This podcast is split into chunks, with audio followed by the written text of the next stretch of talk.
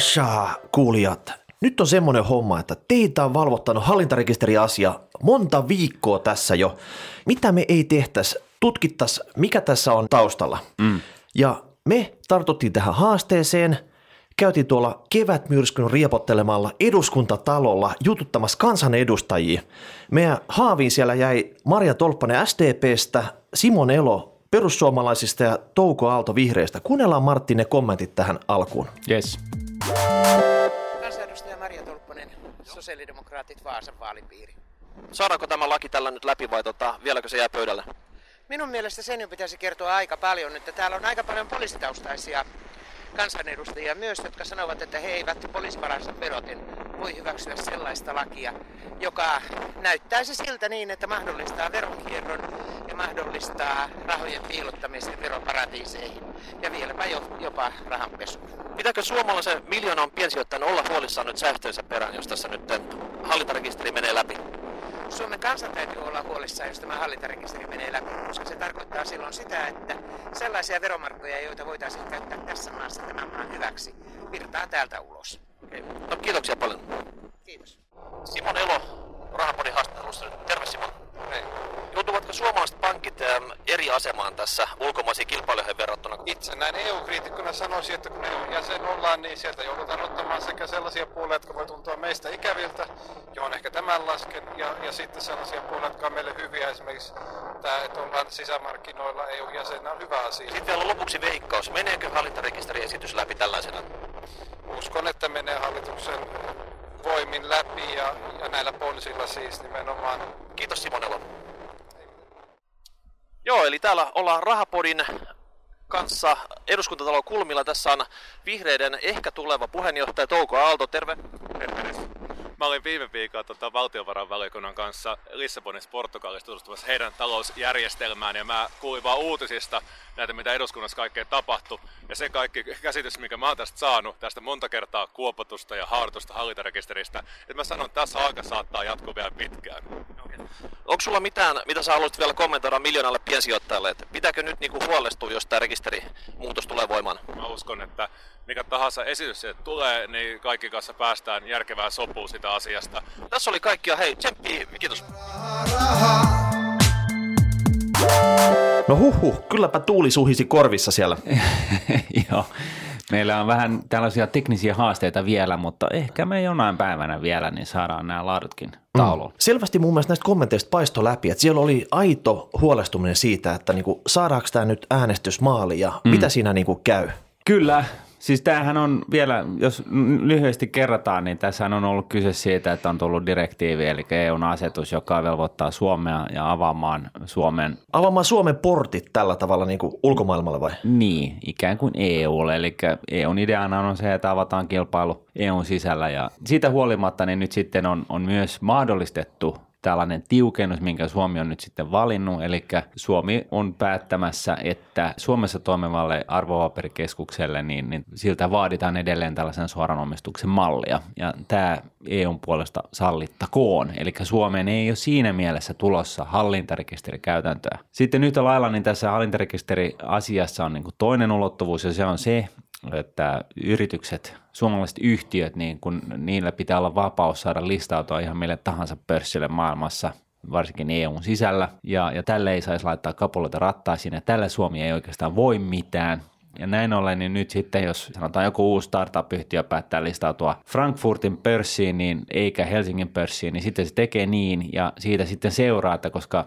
lähtökohtaisesti muualla maailmassa, niin on tämä hallintarekisteri käytössä, niin silloin ei suomalaiset toimittajat ja muut sosiaalipornoa harrastavat, niin ei pääsekään tietokoneen päättäjältä katsomaan, että kuka siellä sitä suomalaista yhtiötä omistaa. Plus verokarhu jää lipomaan huulia.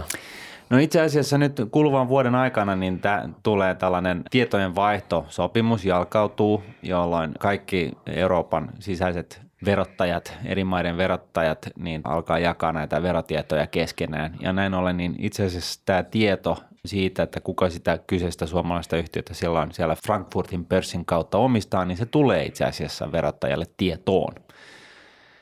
Eli se ainoa asia, mikä tässä ei siis täyty nykyiseltään, niin on se, että tällaisessa poikkeustapauksessa, että suomalainen yritys itse asiassa listautuu sinne Frankfurtiin. Tällä hetkellä kaikki suomalaiset yhtiöt on enemmän tai vähemmän, tai itse asiassa enemmän on listattuna Helsingin pörssissä. Niin se ainoa asia, joka tässä muuttuu, on se, että toimittajat tai sinä tai minä tai kuka tahansa, niin ei voi mennä tuonne arvopaperikeskukseen päätteelle hakemaan naapureidemme omistustietoja.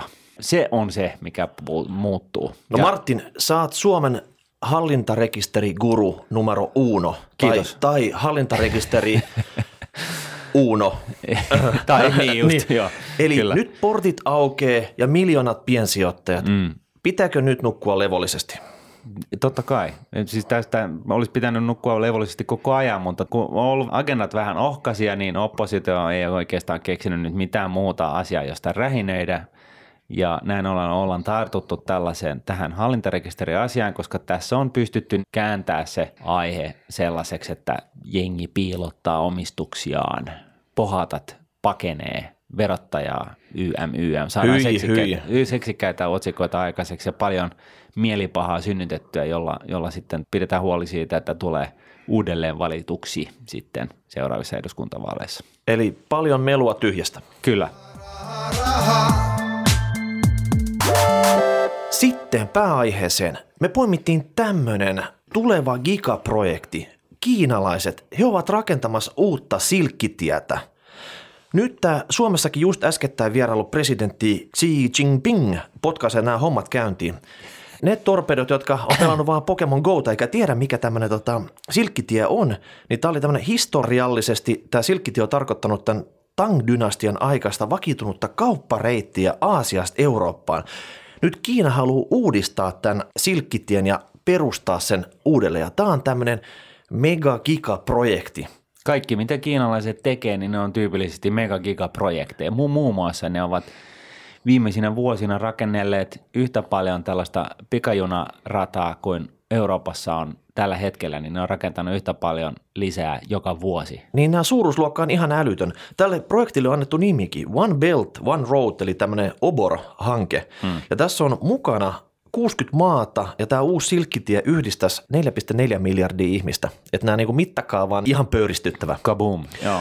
Mutta Onko suomalaisilla firmoilla nyt mahdollisuus haalia oma osansa tästä megakakusta? Miten sä näet tämän tilanteen sitten? Totta kai. Meillähän on niin kuin maailmanluokan firmoja täällä Suomen kamaralla. Että mitä tässä oikeasti turhaa niin kuin nöyristelemään, vaan tonne vaan etukenoa ja kertoa, että kaikki onnistuu ja me voidaan hoitaa se avaimet käteen periaatteella. No kun tässä, tässä tarvitaan, tämä on, tulee rataa eli junarataa, autobaanaa, tunneli, satamaa, ilmasiltaa, laivoi, energiaa. Tästä tulee varmaan niin kuin kaikkien autobaanojen äiti, tämmöinen Mama Baan, mitä pitkin, tiedätkö, nämä 4,4 miljardia ihmistä painaa menemään. Mika, Mika, hei. Mama Baan? Joo. Oikeasti? Mama Baan. Okei, okay, selvä. kaikkien, kaikkien autobaanojen äiti. äiti, okei, okay, hyvä. Mutta tässä nyt on jo tavallaan junarata tästä Aasian halki, mikä menee mm. Kiinasta ja menee Venäjän halki ja se itse asiassa päättyy tänne Helsinkiin. Mm. Suomihan on jo tässä mukana, että nyt ei kannattaisi niin menettää näitä positioita millään tavalla. No ei Eihän. todellakaan, kun täällä pystyisi niin suoraan viemään meiltä matskua sinne niin, kun aletaan rakentaa tällaista uutta mamabaana. Niin, mulla on mitä havaintoa, että onko tämä nyt tämä mamabaana tällä hetkellä, niin onko se vain yksi raiteinen monesta kohti sitten vai onko se niin kuin kaksi, mutta tässä tarvitaan selvästi tässä tarvitaan monta, jopa kymmenen, tiedätkö? Ei, mutta siis tämä nykyinen mamabaan, niin sehän ei ole varsinainen mamabaan siinä mielessä, että sehän on tällainen koliseva 60 kilsaa tunnissa äh, junarata, siellä on ainakin viimeistään loppupäässä. Kun nyt tämä uusi mamabaan, niin tästähän on tarkoitus tehdä nyt sitten tällainen niin kuin oikeasti, että pääsee roudaa tavaraa tosi vikkelää ees taas. Niin, ja yhdistää 4,4 miljardia Suora, Suoraan Shanghaista, kato leijuva juna, mikä menee tuosta Siberia halki ja tulee tähän Helsingin keskustaan. Saadaan tuoreet nuudelit, tiedätkö, sit sieltä mm. tota, toimitettuna niin, tänne. Ja, ja tota, tuoreet Norjan lohet toimitettua sinne. Tämä tulee madaltaan tällaista halpatuonnin kustannuksia. Kyllä siinä mielessä niin on aika, aika mieletön asia. Se nostattaa eurooppalaisten elintasoa jossain määrin, mutta sitten toisaalta tässä tulee tietenkin heti haasteita, että jos kaikki on halvempaa Kiinassa niin tuotettuna, niin mitäs me sitten tehdään. Ja tässä on nyt tämä viimeinen hetki saada jotain kovemmat vientiluvut tauluun, eli lähtee mukaan tähän Hei, projektiin me ollaan, me, ollaan, tätä. me ollaan vientifirma numero ykkönen. Me halutaan olla semmoinen. Totta kai. Ja sitten mitä osaamista tässä nyt tarvitaan? Nopeasti jos miettisit sillä, aina kun rakennetaan jotain, tarvii hissiä, rullaportaat, kone, tämä on sun homma sitten. Mm-hmm. Sitten me tuotetaan nostureita, satamalaitteita, Tämäkin onnistuu meiltä. Joo. Meidän pitää olla mukana. Sitten varmasti kaadetaan metsää sieltä. Metsäkoneet, nekin löytyy. Fortumilla marinoutuu miljardit siellä taseessa. Rahakin voidaan tarjota tähän projektiin, jos se vaan tuottaa jotain. Tunnelin kaivuuta, sekin onnistuu, jos ei niin, kuin, niin ole se aikataulusta kiinni sit sille. Niin. Esimerkiksi tämmöinen pidempi itämetro varmasti onnistuisi tämän länsimetron kokemusten perusteella. Mutta Mambabaanan kohdalla se saattaa myöhästyä sata vuotta, kun se on niin iso projekti. Niin Meinaat, että jos, mutta se pitää aloittaa aikaisin. Siitähän se on kiinni. Se pitää aloittaa nyt. Se, pit, se on todellakin pitää aloittaa. No sitten hei, projektikonsultaatiota, semmoisiakin firmoja. Meillä kato, me ollaan tänne insinöörimaa, varmasti löytyy. Siellä esimerkiksi SRV ja YIT tekee nytkin isoja projekteja täällä Helsingissä. Onko tämä kuitenkin liian iso kakku pyörittää Excelissä tämmöistä no, one, one Belt, One Road tämmöistä gigamiljardiprojektia sitten. Ei tietenkään. Excel on siitä niin kuin aivan loistava softa, että se, se ei oikeastaan kyykkää siitä, että luvut on isoja. Että se hoituu ihan samalla softilla näissä SRVissä, YITissä ja sun muissa. Eli että... periaatteessa me voitaisiin hanskaa tätä projektia. No, Ohjata sitä. Mieti. Muistiko Sauli Niinistö mainita, kun tämä presidentti Xi Jinping kävi täällä, että meiltä löytyy tämmöistä projektihallintaosaamista? Eiköhän sen kyllä muistanut kyllä mä, mä vähän niin kuin vahvasti uskon, että hänellä oli niin kuin menu valmiina, että tästä sä voit tilata. Niin mä veikkaan kuitenkin, että Sa- Sauli on kuitenkin mentaliteetilta aika tämmöinen myyntitykki, että niin var- varmasti hän on sitten nostanut Suomen osaamista tässäkin. Joo, ja me ollaan tällainen riippumaton maa lainausmerkeissä, niin siinä mielessä kukaan ei ota nokkiinsa, kato sillä keskinäisiin suhteisiin nähden, niin, niin tota, no kukaan ei ota nokkiinsa, jos Kiina tilaa nämä meiltä. Ja sitten hei, raaka-aineet. Tämmöinen projekti tarvitsee raaka-aineita todella paljon. Siellä on niin Outokummun ja Rautaruukin masunit – seuraavat sata vuotta ne saa... Saadaan su- talvivaara pystyy. Kyllä, kyllä. Hei.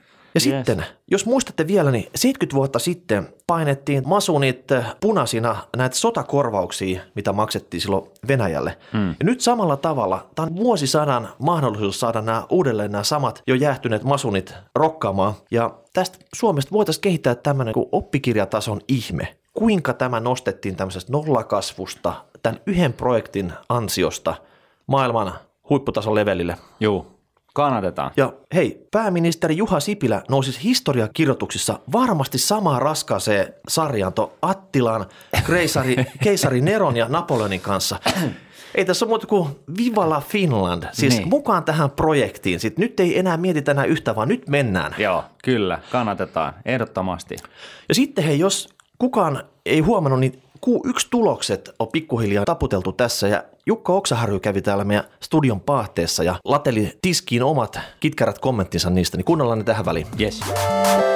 No niin, hienoa Jukka, että saatiin sut raahattua tänne studion pahteeseen. Sulla on ollut kiireitä viime aikoina, mutta tota, ootko huomannut sitä, että nyt talouskasvu se rokkaa. Vienti on lähtenyt puikottaa tota kohti koillista ja nyt Suomi-firmat, nyt pystyy takoon rautaa, eikö? Kun se on kuuma. Joo, kyllä nyt nekin takoo rautaa, joilla menee, menee huonossa suhdanteessa konkurssin partaalla ja viikaten miehen vieressä elellen. Ja nyt tuloskausi, kun tammi-maaliskuulta saatiin, niin siinä siis ehdottomasti paras uutinen on se, että tulokset paranee myös myynnin kasvulla, eikä ainoastaan vyötä kiristämällä ja kustannusleikkauksilla ja tuottavuusloikilla. Et nyt se ylärivi tuo sitten vipua siihen tuloskasvuun ja se, miksi kurssit ei ole reagoinut tänne enempää ylöspäin, on se, että se oli hinnoissa jo pitkälti. No mitä, onko tämä suomalaisen myyntityken hyvyyttä, että vientifirmassa se on saanut tilauksia läpi tonne Eurooppaan, missä homma vähän virjää, vai onko tämä nyt tämmöistä maailmantalouden elpymisen jägää, mikä nostaa tätä Suomea? Kyllä siinä enemmän on suhdanne luonte, luonteinen nousu kyseessä. Helsingin pörssissä miettii kymmenkunta firmaa Venäjällä – vahvassa markkina-asemassa ja Venäjän talous on elpynyt varsin voimakkaasti alkuvuonna. Katsotaan Aspon liikevaihto taisi kasvaa yli 20 prosenttia viime vuodesta, Tikkurilan ja Nokian renkaiden idän liiketoiminta 40-50 prosenttia. Että kyllä se on suhdannevetoista monella firmalla idän suunnasta. Toisaalta sitten eurovaluuttakurssi tuo hyvää suomalaisille vientifirmoille ja sitten myös kaivossuhdanteen monen vuoden lasku näyttää tasaantuneen ja kääntyneen lievään nousuun. Eli on enemmän tämmöisiä ulkoisia tekijöitä. Toki yksittäisiä hyviä myyntitykkejä varmasti löytyy, mutta ihme, että he eivät viime vuosina sitten saaneet mitään aikaa. Se osuu vaan joskus risukasaan, tiedätkö sitten, Salamaki, eikö näin? No joo, se on näin. Voidaan iloita siitä nyt, ollaan optimisteja ja positiivisia, että nyt Ky- ollaan ylöspäin menossa. Todellakin. Hei, 2017 sijoitusvuosi on nyt korkattu ja Q1-tulokset on tullut suurelta osin sitten, niin tota, mitä sä poimit sieltä? Mitkä on sun niin kuin, topit ja flopit, mitkä sä oot huomannut?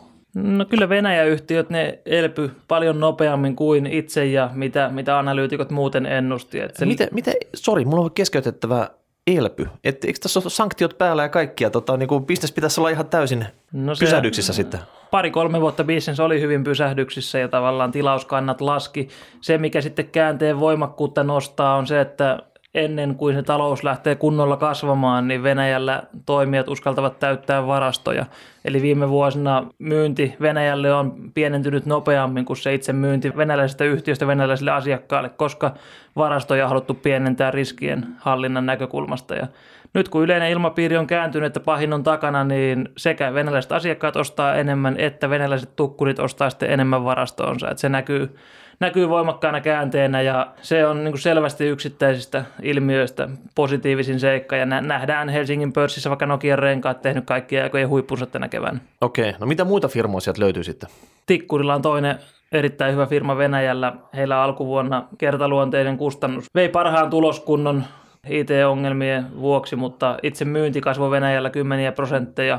Aspolla menee erittäin hyvin. Se on enemmän tämmöinen monialayhtiö ja teollisuuden yhtiö siinä, missä Nokian renkaat ja tikkurilla on sitten kuluttajatuoten liiketoiminnassa. Ja voidaan neljäntenä nostaa Fortum myös, joka oikeastaan omassa osavuosikatsauksessaan hyvin painokkaasti korosti saavuttaneensa nyt Venäjällä alun perin asettamansa tavoitteet ja viittasi siihen, mihin mu- muut eivät tai kaikki muut eivät uskoneet, että he pystyvät saavuttamaan. Eli myös Fortum on saanut Venäjältä itse asiassa alkuvuonna parhaan kasvunsa. Okei, no mutta kai nyt jotain floppeikin löytyy tästä alkuvuodesta. Ei kaikilla ole voinut mennä ihan ruusuisesti tämä. No ei nyt suuria floppeja kyllä, ei, ei heti tuu, tuu mieleen. Tietysti tämmöiset firmat kuin Amersportsi tai Huhtamäki, niitä taisi viime kerrallakin podivierailussa hieman, hieman kyseenalaistaa, kestääkö kasvuvauhti, niin heillä tavallaan se osakehinnoittelu, niin se se on jo hinnoitellut sisään paljon globaalia kasvua ja kannattavaa kasvua ja tavallaan nykyisen tulostason kestävyyttä ja näiden pitäisi pystyä ylittämään sitten odotuksensa ja ehkä jos floppia pitää etsiä on se, että hyvää ei ole enää riittänyt niille, jotka on kaikki aikojen huippuja lähellä. Joo, no mutta onko mikään toimiala, mitä sä nostasit tässä, mikä ei oikein nyt ole vielä päässyt imuun vai tota, on lähtenyt jopa takeltelemaan? No kyllä kaupan ala Suomessa verkkokauppa.com, se on tehnyt hyvää tulosta, mutta se on niin kuin pieni, pieni ja poikkeuksellinen toimija. Tokmanni, Stockmanni, Kesko, ei, ei niistä jää lapsille kerrottava. No pitääkö niinku niitä odottaa, että nämä vientifirmojen myyntitykit saa ne bonuksensa, että, että pikkuhiljaa alkaa kassakonekin sitten paukkuu siellä? Joo, siinä on itse asiassa monta, monta trendiä on kotimaisen kuluttajan käytettävissä olevien tulojen kehitys ja on digitalisaation megatrendi ja kuluttajakäyttäytymisen muutos ja, ja, ja moni muu, että se, se ei, ei ole niin kuin nopeasti korjattavissa oleva ongelma ja se oikeastaan on osa syy siihen, miksi tämä yleinen suhdannekäänne ei sitten heillä vielä näy. Okei. Okay. No mitäs näistä pörssi-isoista? Ne kiinnostaa aina. Nokia, tikkaa jo yli viiden puolen kurssia, uusia puhelimia tulossa. Miten sä näet sen tilanteen nyt? Puhelimet ei nyt liity siihen nousuun mun mielestä millään, millään lailla, mutta... Mielikuva puolella. Hei, Nokia tulee isosti takaisin ja tällä kertaa Android-puhelimilla. joo, joo. Joo, on se parempi varmaan se Android-valinta, mitä oli, oli tämä Windows, Windows-puhelin, mutta Nokian kannattavuus se on pitänyt hyvin viimeisen vuoden puolentoista aikana, kun toimialalla on ollut rauhallisempi vaihe ja kilpailijoilla on ollut vaikeita vaiheita. Ja Tämä Alcatel Lucent-kauppa tuli Nokialle kreivin aikaa, eli he on pystynyt vaikeassa toimialan tilanteessa omilla toimillaan tehostamaan bisnestä ja pitämään yllä kannattavuutta. Ja oikeastaan nyt markkinat hinnoittelee jo, ei ehkä kesäkvartaalilla, mutta loppuvuodesta ja ensi vuodesta alkaen selvästi kohenevaa tuloskehitystä. Ja mä itse kirjoitin aiheesta viime vuonna blogiin ja tulin myös Nokian omistajaksi kymmenen vuoden tauon jälkeen ja mun mielestä tässä on niin suomalainen sijoittajakansa tehnyt kaukaa viisaasti, eli silloin kun moni panikoi toimialan lyhyen aikavälin näkymään, niin suomalaiset osti Nokiaa niin kuin parhaina päivinä. No mitä se ei, kummalla aletaan jo etsimään patsan paikkaa tälle hallituksen puheenjohtaja Siilasmaalle vai Surille, joka on toimitusjohtajana siellä? Eikö se voisi niinku käsikkäin olla? Joku tämmöinen kahden sepä patsas tuonne niinku stokkan eteen sitten. Sähän keksit sille nimenkin. No niin, mites Outokumpu? Nyt nämä niinku pörssin anot dumppaa sitä. Joskus mainostit, että roskaralli kannatteli sitä. Onko tämä metallibuumi pikkuhiljaa jäähtymässä tässä sitten, että rautaharkko palaa tähän normaali kiinteiseen olomuotoonsa? Joo, siis ro- roskarallissa huonokin liiketoiminta nousee, nousee voimakkaasti ja nimenomaan kyse on varastosyklistä. Eli kun huonona aikana ja metallien hintojen laskussa jakelukanava ja toimittajat ja muut tuotantoketjussa pienentää varastojaan, niin myynti heikkenee. Nyt niitä on täytetty ja on tämmöinen globaalin kasvun voimistuminen virinnyt viimeisen puolen vuoden aikana, mutta se, että näyttää, että lyhyellä aikavälillä metallien hintapiikki ja muiden raaka-aineiden hintapiikki on nähty ja, ja se, että nopeat voitot on monen mielestä tehty. Mä itse näen, että tämän tyyppiset firmat, joilla kurssikehitys ja tuloskehitys vaihtelee näin voimakkaasti, että ensin kahdeksan vuotta tappiota ja sitten yksi vuosi satumaisen hyvää tuottoa, niin se ei laatusijoittajalle sovi. Et nyt ei tule niinku seitsemää lihavaa vuotta vielä putkeen tähän sitten. Kyllä se, sen puolesta en, en tota pelimerkkejä asettaisi. Okei. No mitäs Nordea? Pääkonttori ehkä tulossa Suomeen. Olisiko tässä nyt lisäpotku osakkeeseen, jos tota, tämä tulisi? Siellä oli Dagen Industry laskeskeli, että siellä olisi, tota, oliko 600 miljoonaa vuodessa Nordea säästäisi, jos se pistäisi tuonne Aleksille pääkonttorissa takaisin. Joo, mä sanon, että niin ei, ei Suomesta riipu niinkään, mutta pääpointti on se, että pankkiliiketoiminnassa arvo tehdään vapauttamalla pääomia yhtiön taseesta ja Nordea on nyt finanssisääntelijän kanssa, etenkin ruotsalaisen semmoisen kanssa ja poliitikkojen kanssa ajautunut tilanteeseen, jossa pankin pitää tuloksestaan yhä suurempi osa joko maksaa maksuina valtiolle tai laittaa riskipuskuriin mahdollisten tappioiden ja finanssikriisien varalle. Ja tavallaan tämä kaikki veron luonteisuus ja turvaverkon luonteisuus syö sitä osingonmaksuvaraa ja mikäli sieltä pääsee lipun muuttamaan väljempään satamaan, niin yhtiön arvo kasvaa sillä päätöksellä, kun osinkoja voidaan jakaa enemmän. Eli sä ottaisit koska vaan Nordean takaisin Aleksille? Minä? Kyllä. Minä voisin tulla leikkaamaan nauha. No niin. Ei muuta kuin avajaisi odotellessa. Sitten vielä hei Fortumista, nopeasti mainitsitkin, mutta mitäs tämä niinku iso sotakassa, mikä marinoituu siellä taseessa? Joko sille löytyy käyttöä vai onko niinku johdolle potkut ennen kuin tota, sille löytyy käyttöä? Kumpi tapahtuu eikä saa tehdä veikkauksen? Siis sotakassallehan itse asiassa on löytynyt tämmöisiä pienempiä muutaman sadan miljoonan käyttökohteita jo, ja se suuri kuva mun silmin ainakin näyttää siltä, että ei tulla näkemään tämmöistä suurta mahdollista yrityskauppafiaskoa, vaan monta, monta pienempää. Monta, monta pienempää pikkufiaskoa. Hienosti tiivistetty. No mitä sitten, ootko sä huomannut, että noiden pääjohtajien pallit heiluu kovaa vauhtia tällä hetkellä?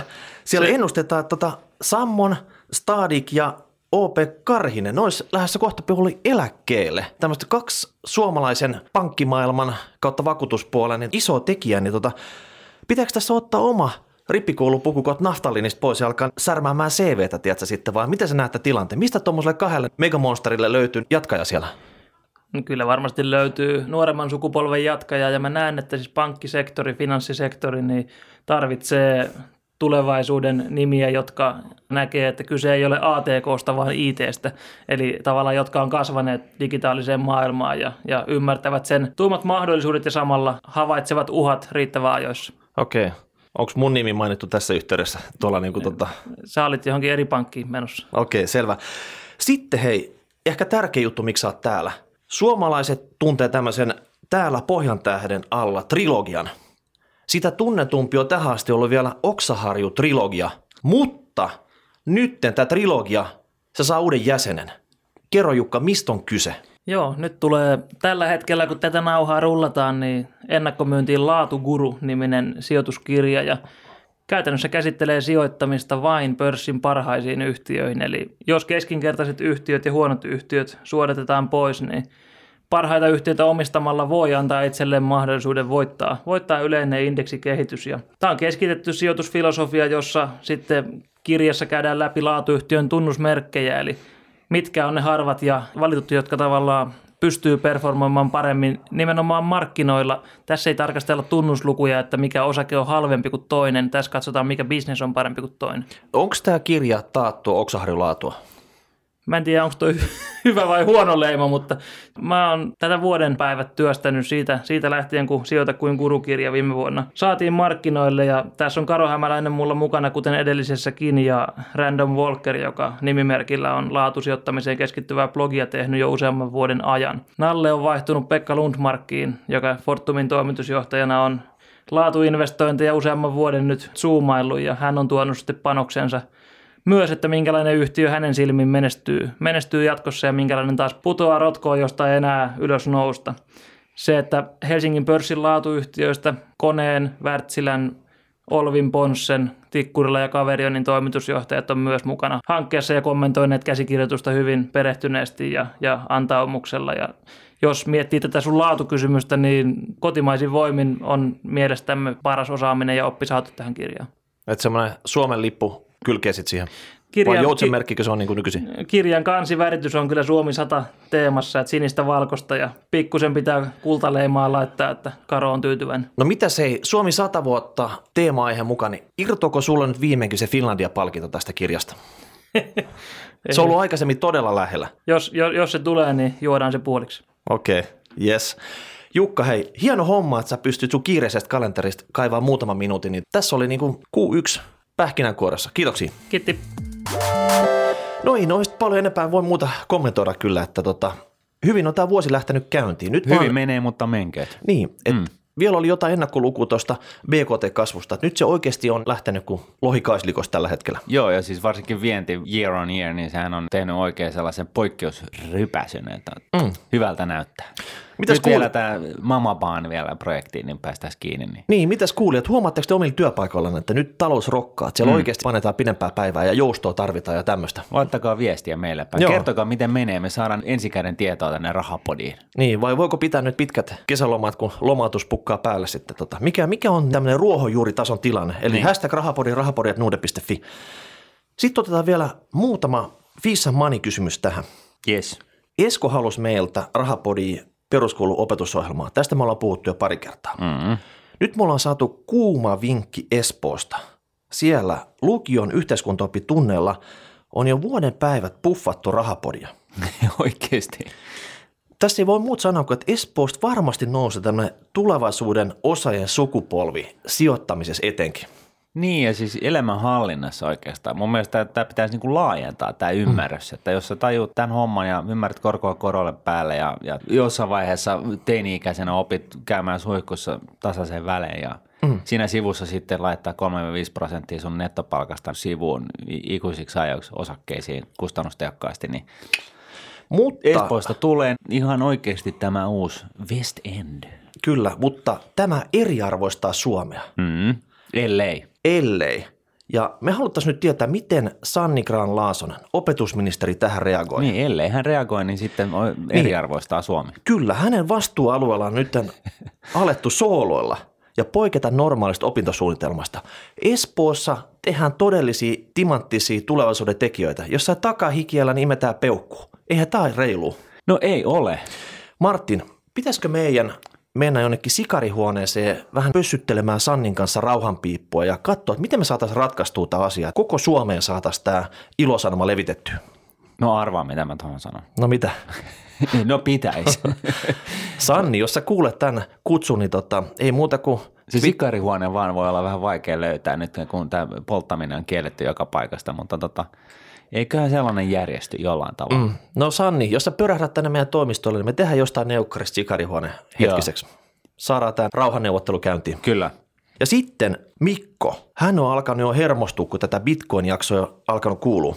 Martti, ollaanko me sun mielestä tämmöisiä finanssimaailman kuhnureita, jotka on juuttunut menneeseen, eikä me osata tarttua tämmöiseen tulevaisuuden aiheeseen? Me on saatu ketään kunnon gurua tänne studioon kutsuttua ja tiristettyä häneltä Bitcoinista kaikki irti, koska Bitcoinit on viime aikoina iskenyt ATH-tauluun koko ajan. Mm. Se voi kyllä olla, että se on just näin. Ei, ei niin kuin tyhmä ei näe ennen kuin kolahtaa tai jotain. Mutta sitten toisaalta niin, tässä on vähän sellainen, ainakin mulla, mun ymmärryksen valossa ja pohjalta, niin on sellainen pieni, pieni huolenaihe siinä, että Bitcoin-infrastruktuuri ei, ei syö enempää kuin muutamaa transaktiota sekunnissa ja tälle löytyy kaiken näköisiä firabeliratkaisuja ja näin. Ja Että sitten, tämmöisen niche-juttuna se toimii, mutta sitten kun se oikeasti skaalattaisiin, niin se niin. niin, Niin niin se, ha- se, hajoisi mahdottomuutensa. Niin, no se tukehtuisi itseensä.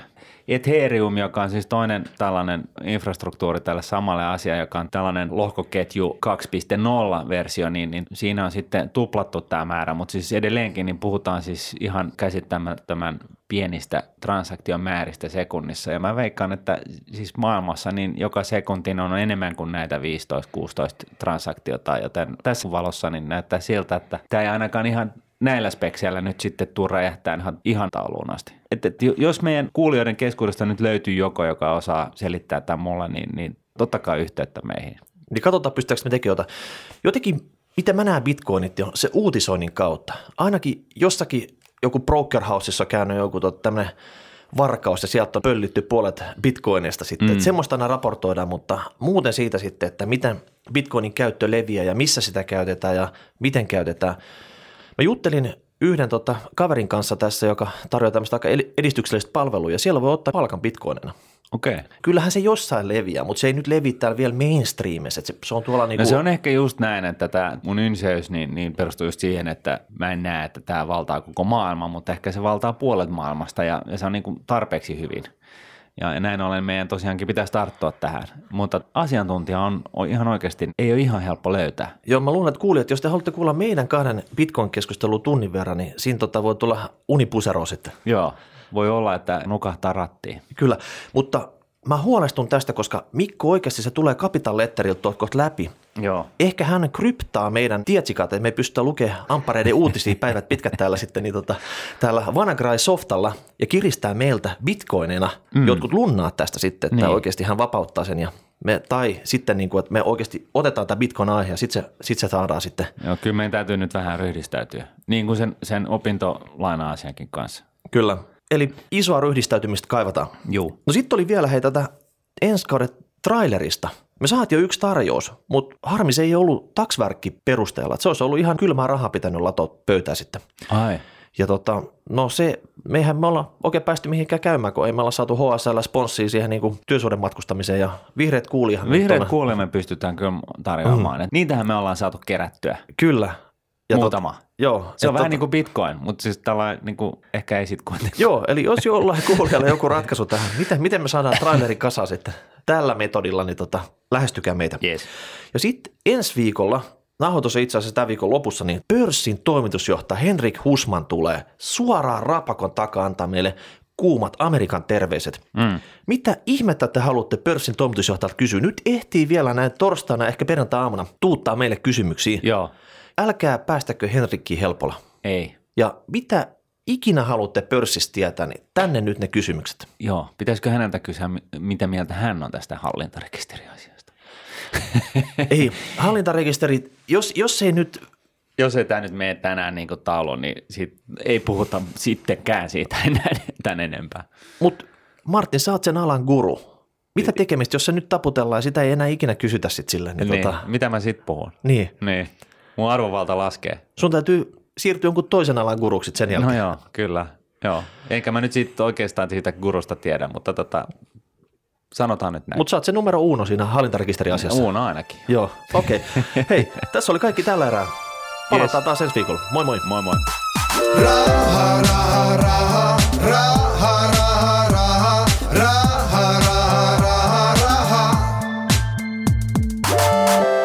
Budjetin rahapodi on podcast, jossa puhumme taloudesta, säästämisestä ja sijoittamisesta. Sinä päätät podin sisällön, joten ehdota aiheita ja anna palautetta Twitterissä hashtagillä rahapodi tai lähetä sähköpostia osoitteeseen rahapodi at Seuraava jakso julkaistaan ensi viikolla. Raha, raha.